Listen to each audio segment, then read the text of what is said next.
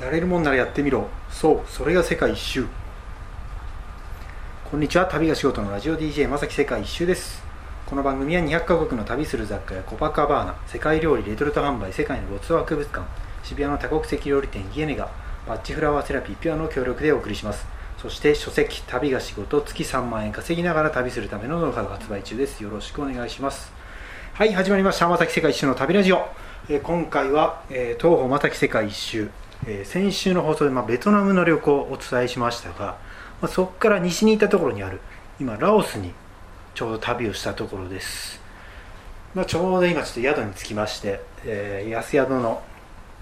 部屋の中から、えーちょっと話している状況です、まあ、皆さんに向けて、えーお話をしている感覚でちょっと行こうと思います。まず、えこのラオスなんですけどもう分からないという方に、えーいらっしゃると思うので説明させていただきますと、まあ、東南アジアの中では割とマイナーで、まあ、中国の南タイの北にあります、えー内陸国ですね。で、まあ、日本からの直行便はないんでベトナムのハノイだとかタイのバンコクで乗り継ぐのついだりあとまあ陸路で入るのが一般的ですね。まあそんな国に今おりまして、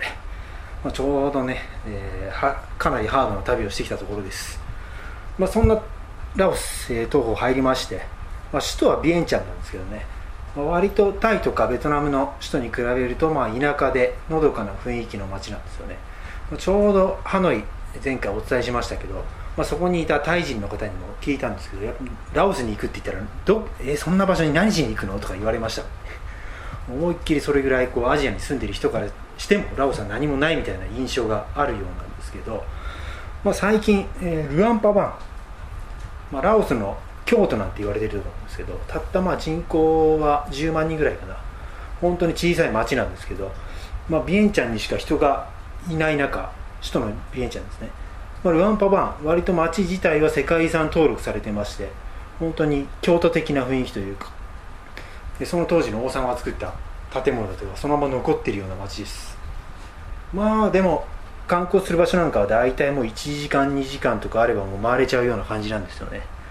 まあ、ちょうどルアンパパンちょっと数日前にいましてまあ私、えー散策しましてね、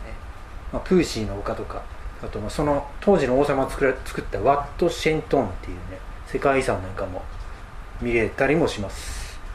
まあ、はっきり言ってまあゆったり過ごすだけの場所なんですよ。でまああと利点としては物価が安いところですかね。一泊もうほんと6万キープ、まあ、ラオスの通貨キープなんで6万キープなんで大体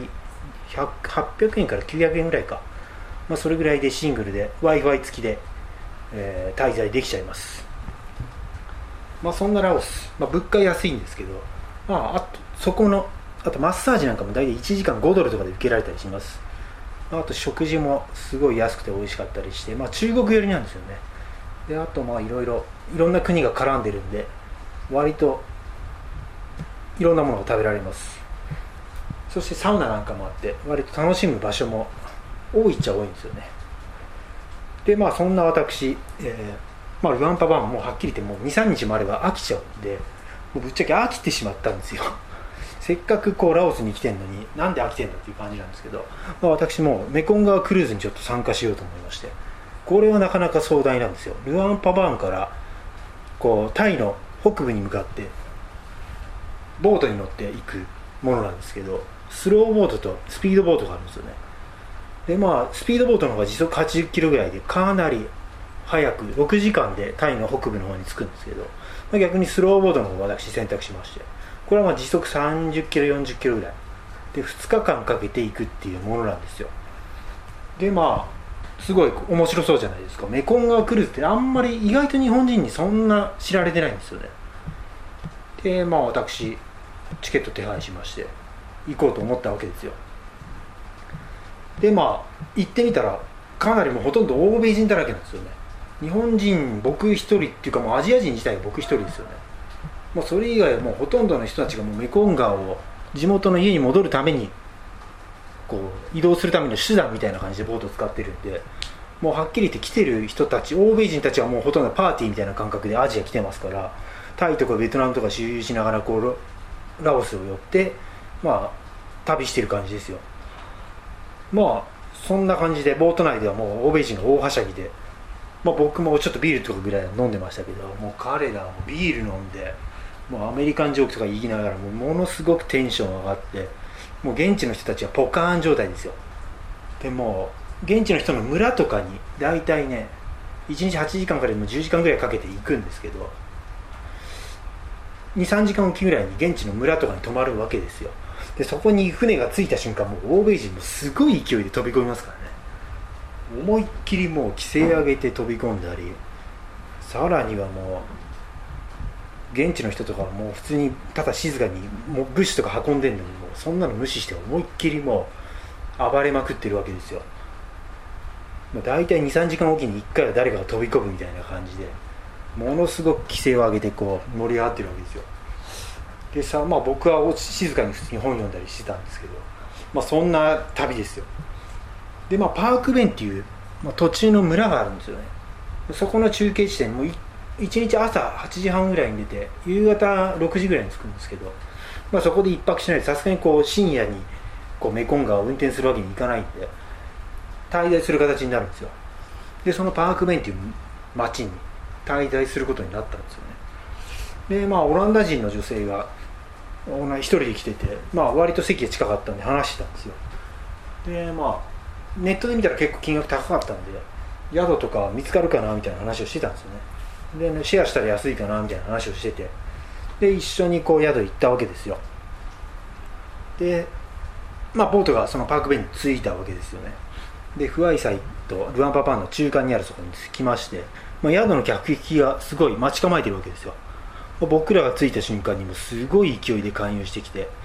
で、はい、部屋あるよみたいな話してるんですけど、まあ、僕は他の客引きとちょっとやり取りしてたんですけど、まあ、そのオランダ人のアンナっていう女子が、えー、まあ、なんか部屋を見つけたっていうんですよね。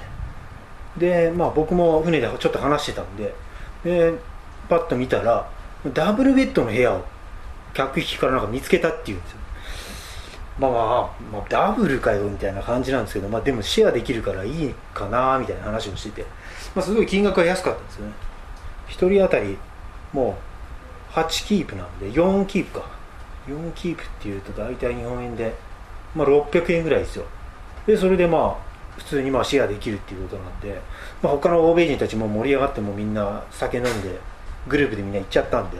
まあ、そのアンナさんという方と一緒にちょっとシェアしようということになったわけですよ。でまあ宿移動したりして、まあ、次の日も基本弁当なんですよね。もう船の上とかでご飯とか作れない感じの現地人の方の移動手段になってるんでもうサンドイッチとか次の日に食べるお弁当みたいなのを注文する感じですよ。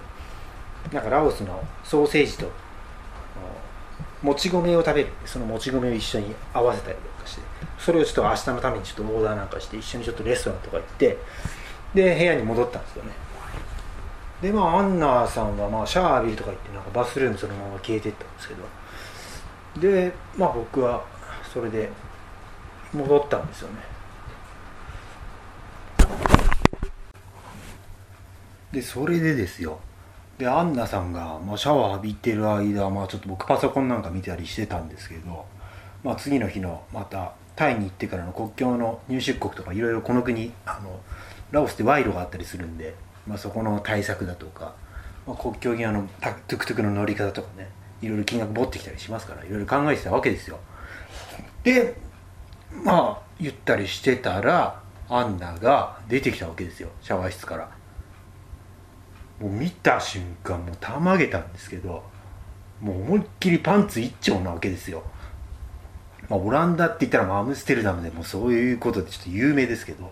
思いっきりティーバッグでもう出てくるわけですよで僕ちょっとびっくりして「おお!」とか声出したんですけどそしたらもう「ドントワーリー」とか言いながら「これは私のスタイルだから」みたいなこと言うわけですよもうさすがにね欧米人女性と部屋シェアしていきなりパンツ一丁で部屋歩き回られてもちょっともうびっくりしますよね。まあ、本当焦りまして。まあでもそのままもう気にせずもうあなた次第だよみたいな感じで別に構わないよって普通にいなして終わったんですけど。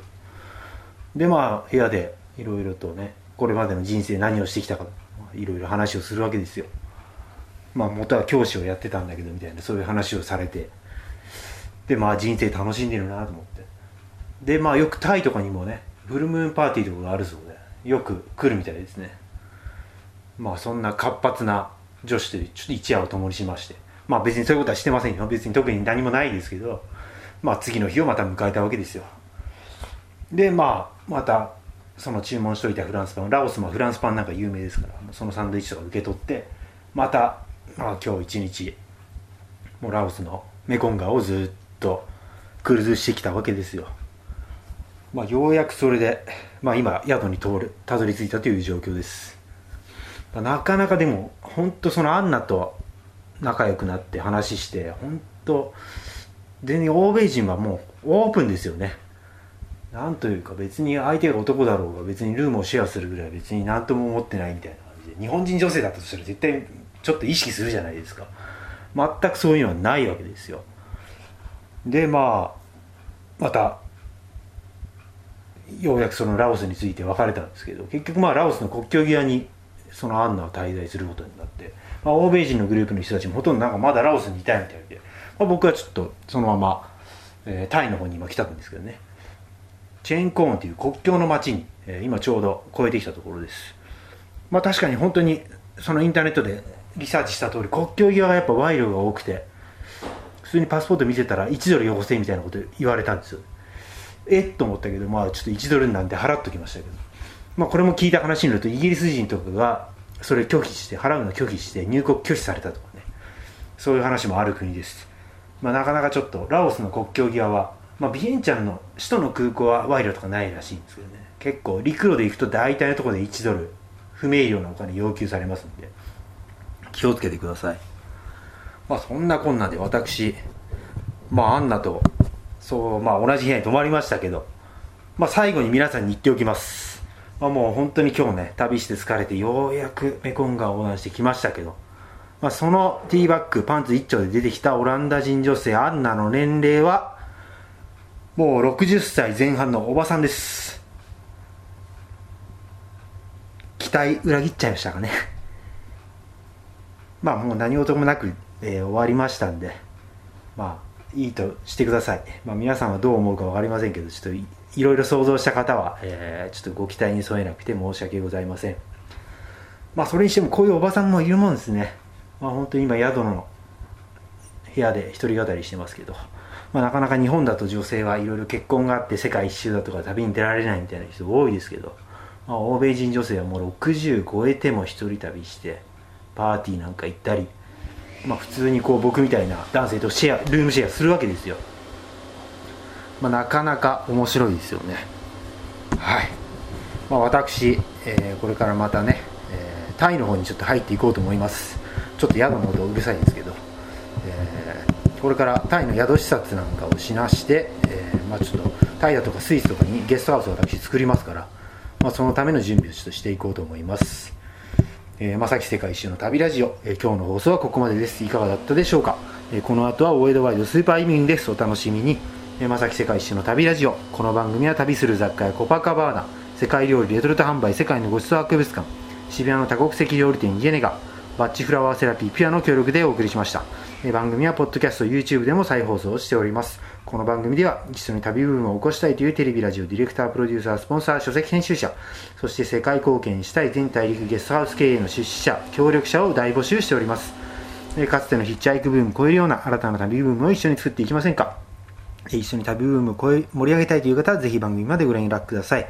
そして火曜23時15分からテレビ朝日陸海空こんな時間に地球征服するなんて、まさき世界一周も出演していますのでご覧ください。旅が仕事月3万円稼ぎながら旅するノウハウ、独裁国家に行ってきたも全国書店で発売中です。どうぞよろしくお願いします。お相手はまさき世界一周でした。旅とは永遠に続く筋書きのないドラマである。